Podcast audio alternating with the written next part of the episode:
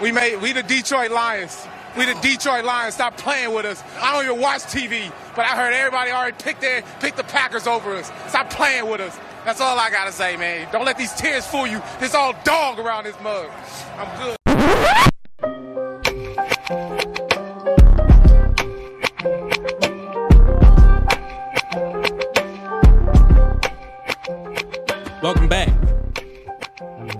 It wasn't a goodbye. It still was a see you later. The Hanging with Wang podcast is back up and going. Uh, but before we get into anything, I kind of wanted to start off here. Um, I'm sorry um, to all those people who were listening loyally for the longest time. Um, to those several episodes that we had, those good laughs that we had specifically over the summer, uh, coming to you mostly every Monday. Those were some special times to me. And I wanted to say I'm sorry for not handling the break properly because I feel like I could have let you guys know. Stuff happens. So the way things were going, we had to make a switch. The details are unimportant. Life just sometimes comes at you. And especially for adults, with where we're at in my life and in AJ's life and in everybody else's life that's listening to this, you got to make sacrifices when those changes come along. So I wanted to say I'm sorry for not, number one, handling it properly um, with our listeners because we do value you a lot. And if you come back and you're listening to this episode right now, that means that you are still loyal to the product. And thank you. I also wanted to say I'm sorry to maybe those people who wanted to get on the show that we never got the opportunity to bring on. I promise you it wasn't you. It's just it, it takes a lot of time to schedule Again, we had a few things going on that we had to put it on the shelf. You know, me, myself, I had to kind of refocus uh, on my career. There were a few things I had to figure out. And also dealing with a viral illness that, you know, took away a lot of my vocal capacity, which, again, not easy, being that I did this for the longest time. But it was something I had to do. But I wasn't happy about it. Right? And when and when I'm not happy, you know, a lot of people are outspoken, a lot of people will, will, will blow up or share with everybody. I don't share a lot sometimes when when I'm not in a good place. So I wasn't happy there for a little bit that we weren't doing it. But I wanted to say I'm sorry for how I handled it. Wanted to say I'm sorry for those people that actually invested in us and continue to come back to listen every single week. Uh, but I also wanted to say thank you. Uh, first, I wanted to say thank you to all the guests that have come on the show that really make this thing go. That's what this is about. It's your platform. When I'm going to do solo episodes, that's fine. I like doing solo episodes. I enjoy listening to myself talk. I listen to the voices in my head every day. Okay? They're very entertaining and they're constantly going, constantly back and forth, right? So I can speak into a microphone about I can speak to a microphone about anything. But when you come on and you're comfortable and you share the information that you do in in a lot of great guests over my span of time with AJ, whether it be Christian Galloway, Alex Zodko, any and all of our guests that we did together. I wanted to say thank you to you guys. I also wanted to say thank you to Cassidy Cobb, our social media manager there for a short amount of time. That's that, the hard thing is social media. This is cake. Like I said, voices, I can just talk endlessly. I don't really need a whole lot of prompting to do that. Okay, but handling the social media and making sure that our name is getting out there is extremely important. And I don't think we could have picked anybody better to handle that for us for that amount of time. So, Cassidy, thank you.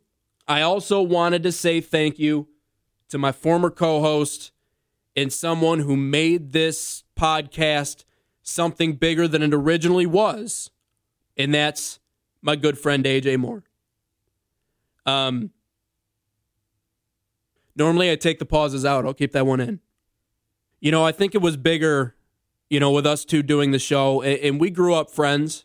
Um, you know, met back in, in, in middle school, played sports together, had mutual friends. Once we got to high school, obviously that friendship bloomed into something that was, you know, a little bit bigger than maybe it was before. But I've known I've known AJ my whole life. And I, I, I told a man to a man, I go, you are the most naturally gifted entertainer I've ever met. And and I still truly believe that. And, and, I'm I'm trying to make a career talking into a microphone, and, and I've met a lot of interesting people. I feel like in my time, in my short amount of time doing this, but I can say with all seriousness, naturally, without trying, he is one of the most gifted entertainers I've ever met, and he truly made those episodes that I did with him, whether it was just rambling and rabbit trails or a focus segment like our Christmas episode Once Upon a Time. Could have been either one of those two things. Um, I valued every single minute, every single second that we had together uh, in the studio. And I hope that eventually he comes back around to doing it again. I really do. Um, you know, but he has things he has to prioritize, and I get that. Okay, we're adults. I was upset about it. I got over it. Here we are. But he was really special. And I'm very thankful for the laughs that he gave me. And I know a lot of you guys are very thankful for the fact that he was a part of this. Like I said, I hope he will be back on. I, I don't know what the future holds. Obviously, we're living on borrowed time. I'm living on borrowed time with, with the space that I'm in so there's never a guarantee. But if there's one guarantee, it's that I'm not a quitter. I love the fact that I've been able to do this since COVID. Um, it was my idea originally. And whoever it is that wants to be a part of it, when you're on, it's your time. Um, but I, I'm so thankful for everybody that's had their hand in it. Let's take a look at what in the world with Wang. The first segment of What in the World with Wang. We start off hot, non sports topic. People who made a resolution to get into the gym. First of all, I love you. I will never tell anybody not to put their health first. I will never tell anybody not to get back in to the gym. The fact that the calendar turned over to 2023 and you looked at yourself in the mirror and went, you know what? This is my year. That's a great thing. You are owning your moment. But I'm going to need to see the same energy all year. Okay, this can't start and stop right now. This has to continue the entire year because you know what? I, I don't want to get two weeks into this and all of a sudden we go from what looks like the Walmart parking lot to nobody's there anymore. We have tumbleweeds rolling through the freaking gym. I want prison yard. I want people, I want so many people there all year and everybody to maintain their resolutions that you can't tell if it's January 2nd or 3rd or if it's July the 4th. Okay? I'm sick of it. Everybody takes up the treadmills, everybody takes up all the machines, and that's okay, but god damn it, I better see you there all year long. I want the same energy. And if you don't give me the same energy, I know who you are. I will find where you live. As a Michigan football fan over the span of my life, I've gotten used to one word disappointment. Actually, just being a Michigan fan in general. Because every single championship we've been to since I've been born, minus a split title in football in 1997, every single title and every single big sport, we've choked it away. Now, it's pretty impressive to say that you got there. I will give you that. But especially when we talk about Michigan football, the expectations have not been met for the majority of the last 20 some odd years. Enter this season.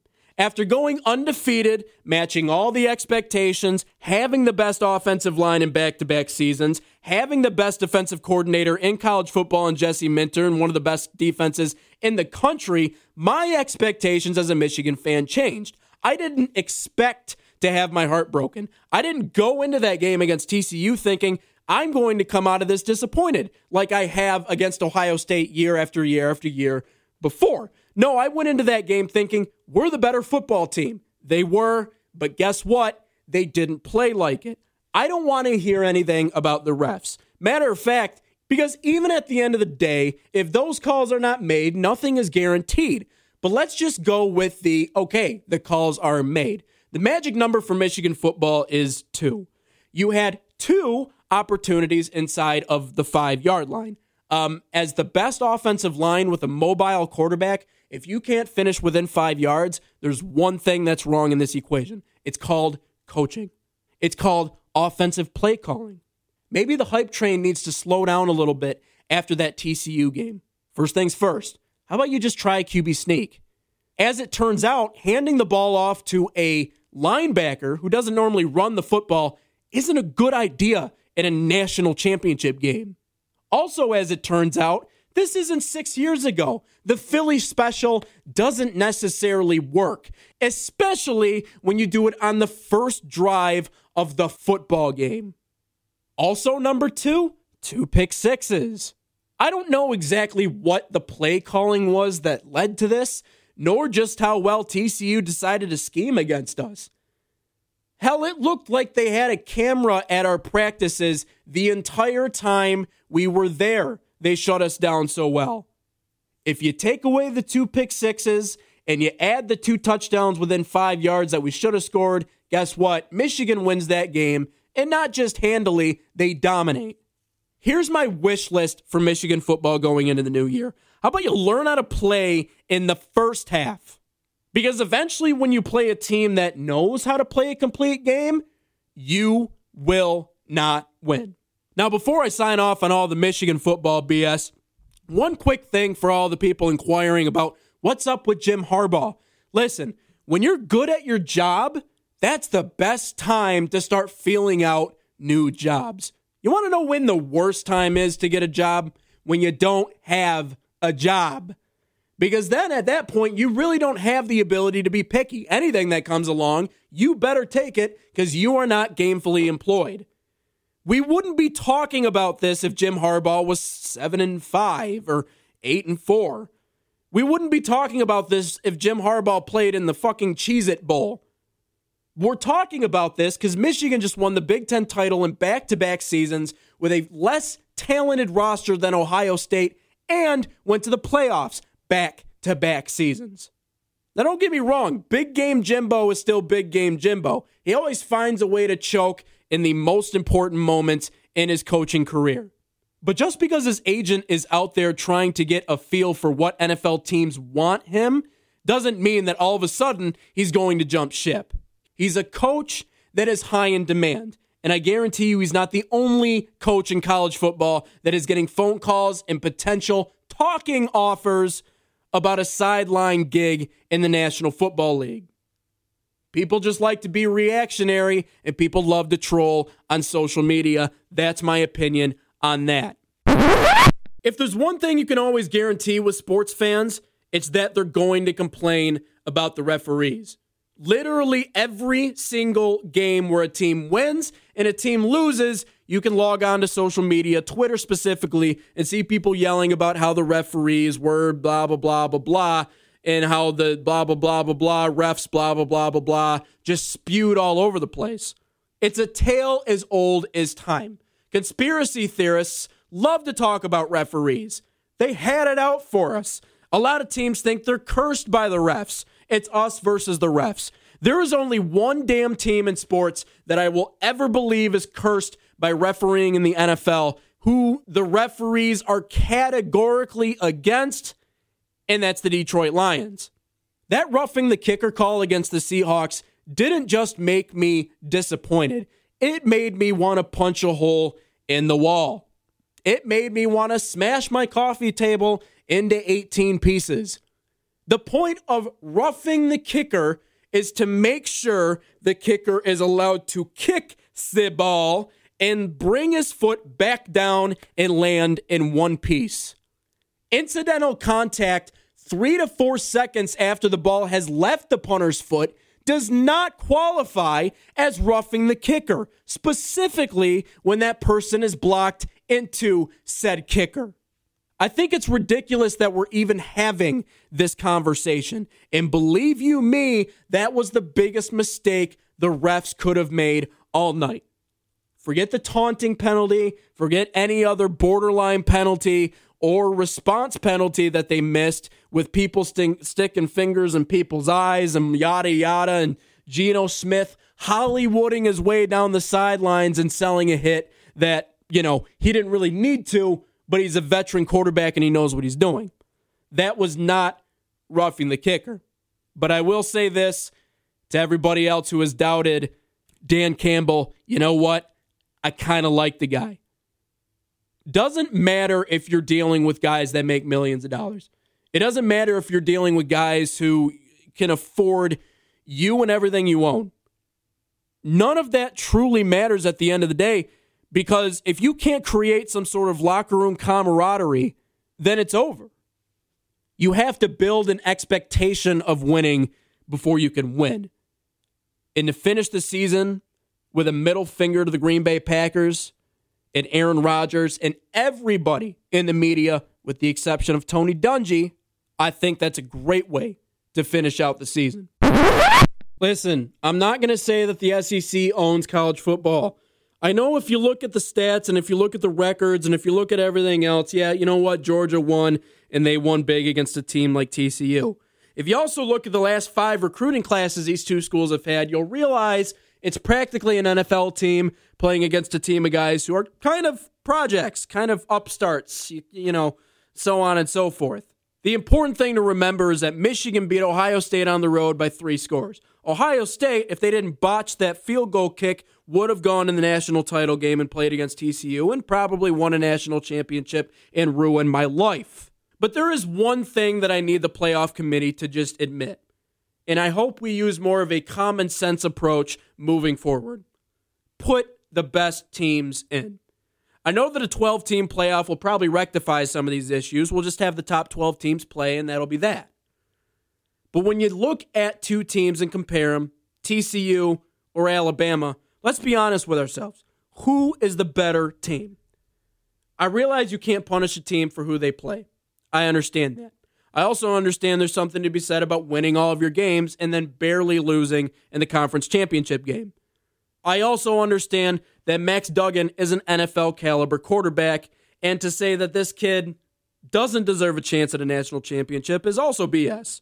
But the way college football has gone about crowning a national champion for the longest time, and I mean since the beginning of time, has been very mythical and kind of BS so many metrics that go into deciding who wins a championship game. Here's an idea. How about we take the first two weeks of the season out? Nobody wants to see Alabama play Best Buy. No one wants to see Tennessee play Panera Bread.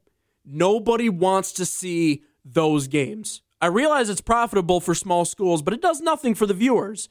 Take those games out of the equation. Then create a playoff system that allows 12 teams, if not more, to go compete for national championship. I tweeted out at one point that I wanted a D2 style format, and I didn't really think about that tweet. It was on New Year's Eve. I was watching the game with a few friends and, you know, had a few pops, and I wasn't thinking. So please ignore that tweet. Division 2 style would just result in Wyoming playing Alabama, and we don't need to see that. And that's it for the short version, the short rendition of the Hanging with Wang podcast. A big thank you to everybody that came back and listened. Get new content coming up, new people joining the show, or maybe just some solo episodes. Hell, maybe listen to me for a little bit. I'm so, so sorry. But that's a look at our rapid recap. I hope everybody's having a good new year. Um, Michigan basketball sucks, but I'm sure we'll talk a lot about that. I hope to get some new people, some new faces, some new ideas moving forward on the show. But I love all of you. We'll talk later. Peace.